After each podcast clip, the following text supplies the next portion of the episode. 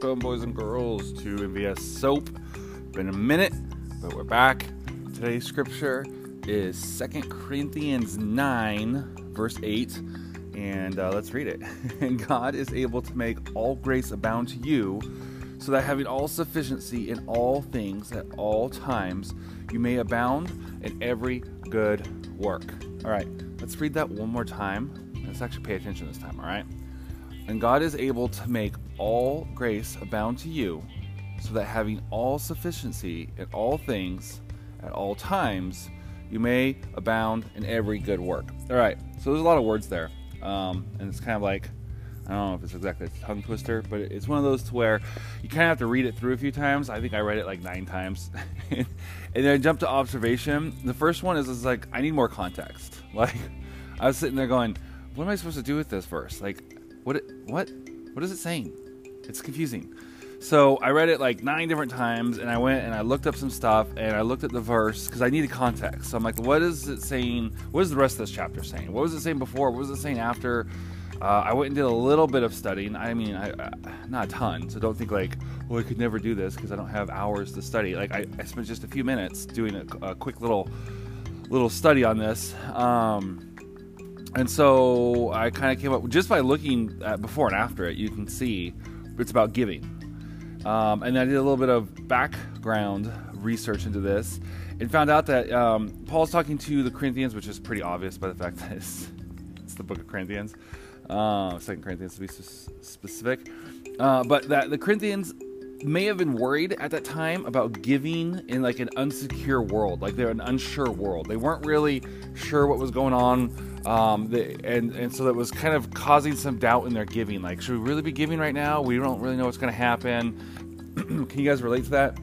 You know, like you guys are pretty young, but we've had in the relative, relatively short past, have had a couple of like kind of uh, depression. Um, what they call it? It wasn't a depression. It was oh I can't think now. Back in like 2008, it wasn't a depression. It was a oh, I can't remember. Whatever. Like it, it, hasn't been like, and I know now the last few years and stuff. You know, people are like, "Yay, Trump!" It's been like um, a great economy and whatnot. But overall, there's a lot of uncertainty in the world, right? And especially at your age, maybe you get an allowance. Maybe you just have you know your birthday money you save up. Maybe you have a little bit of a, a, a job, a part-time job, you're like, you know, I'm not really sure what's going to happen. So maybe I should just hold on to this in case I need it. And maybe I shouldn't be giving away uh, to something, even if it's a project that's, you know, like tugging at my heart or, or whatnot. Uh, maybe I should hang on to this. So that's kind of like their mindset um, at the time. It's very possible that that's kind of something they're struggling with. And Paul didn't want that to make them not generous. So he's writing this, like right before it talks about, or after, I can't remember now. I think right before it talks about God loves a cheerful giver, you know, another translation's like a hilarious giver, talking about like just freely giving and not being worried about like what's going to happen. Um, something that I think this would apply to a lot as well is growing up, I remember a lot of people justifying not giving to the homeless. And I'm not saying either way that you should or shouldn't, but I remember like this is a thing in our church. Like it was like, oh, we want to be generous and we want to witness them, but at the same time, we don't want to give them some money. And then what if they go out and buy you know, alcohol or cigarettes or something with it, and then we just enabled them to buy their next pack of cigarettes or their next 44.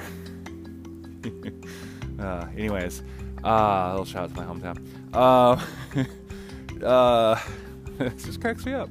Anyways, uh, so like it got to the point then where we're like none of us were giving, and then I remember feeling convicted like it's not necessarily like okay, yes, we are supposed to be good stewards, right?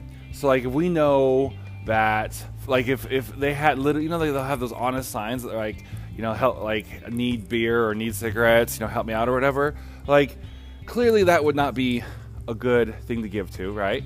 But you never know. And so if they're like hey man, i got like you know i'm just trying to get something to eat obviously the best thing to do would be to buy them some food. And generally, if they're like, "No, nah, I don't want your stupid food. I just want your money," that's pretty pretty clear indication. But I just got to the point where I I decided to stop judging every homeless person and trying to figure out if I thought they were going to buy something with it and use it as a blessing. If they asked me for money because they were trying to get off the street and they just needed a little bit more money to get a room for the night, or if they told me they were just trying to get some food, I just started trust, taking them at their word and praying for them, giving them some money, and just letting, you know, like not being like, look, it's not, I'm not going to stress about every little detail of it. I just want to be generous. And I just want to be more generous and, and not using this as an excuse, the uncertainty as an excuse to not give. When really it's it's a heart issue of me not being generous is the real reason I don't want to give because I want to keep my money.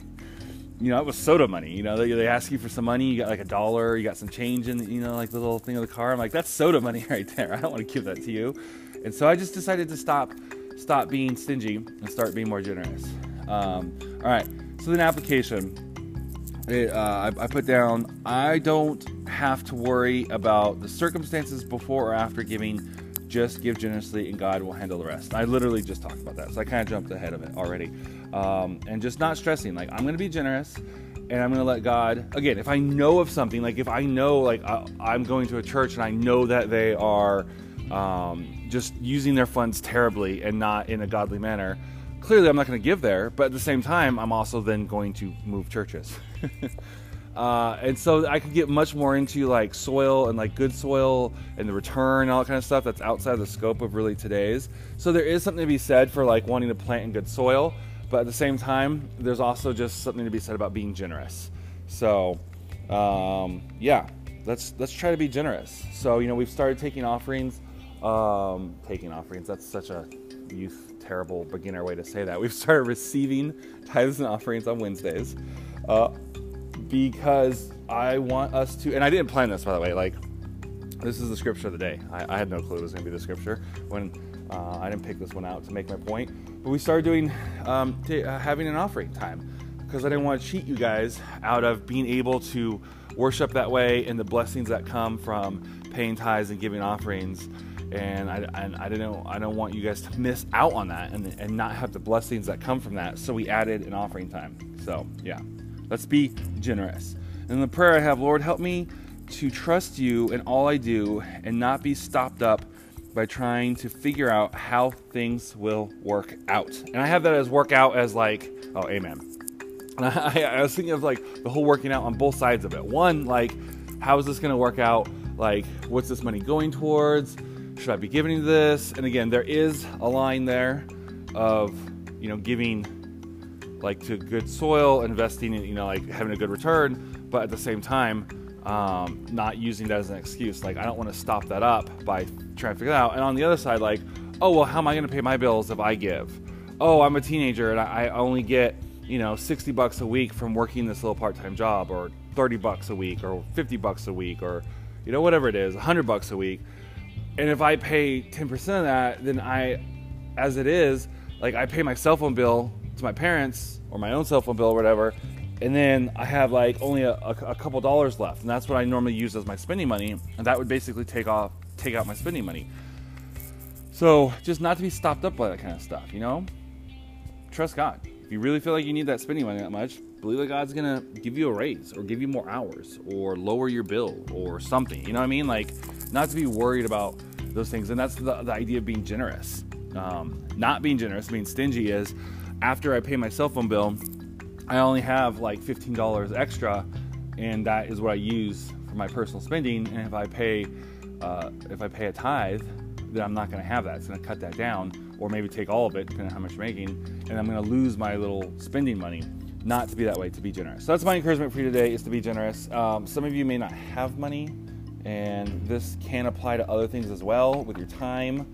You know, be generous in your time, be generous in your attitude. You know, ooh, that's that's gonna get us right. Be generous in your attitude. Um, be nice to everyone and show grace and kindness to everyone and trust that God can work everything else out, even if the person's mean, even if you think your parents are are like coming down on you too hard, whatever it is. So yeah, it's a good principle. All right, guys, that is it for today.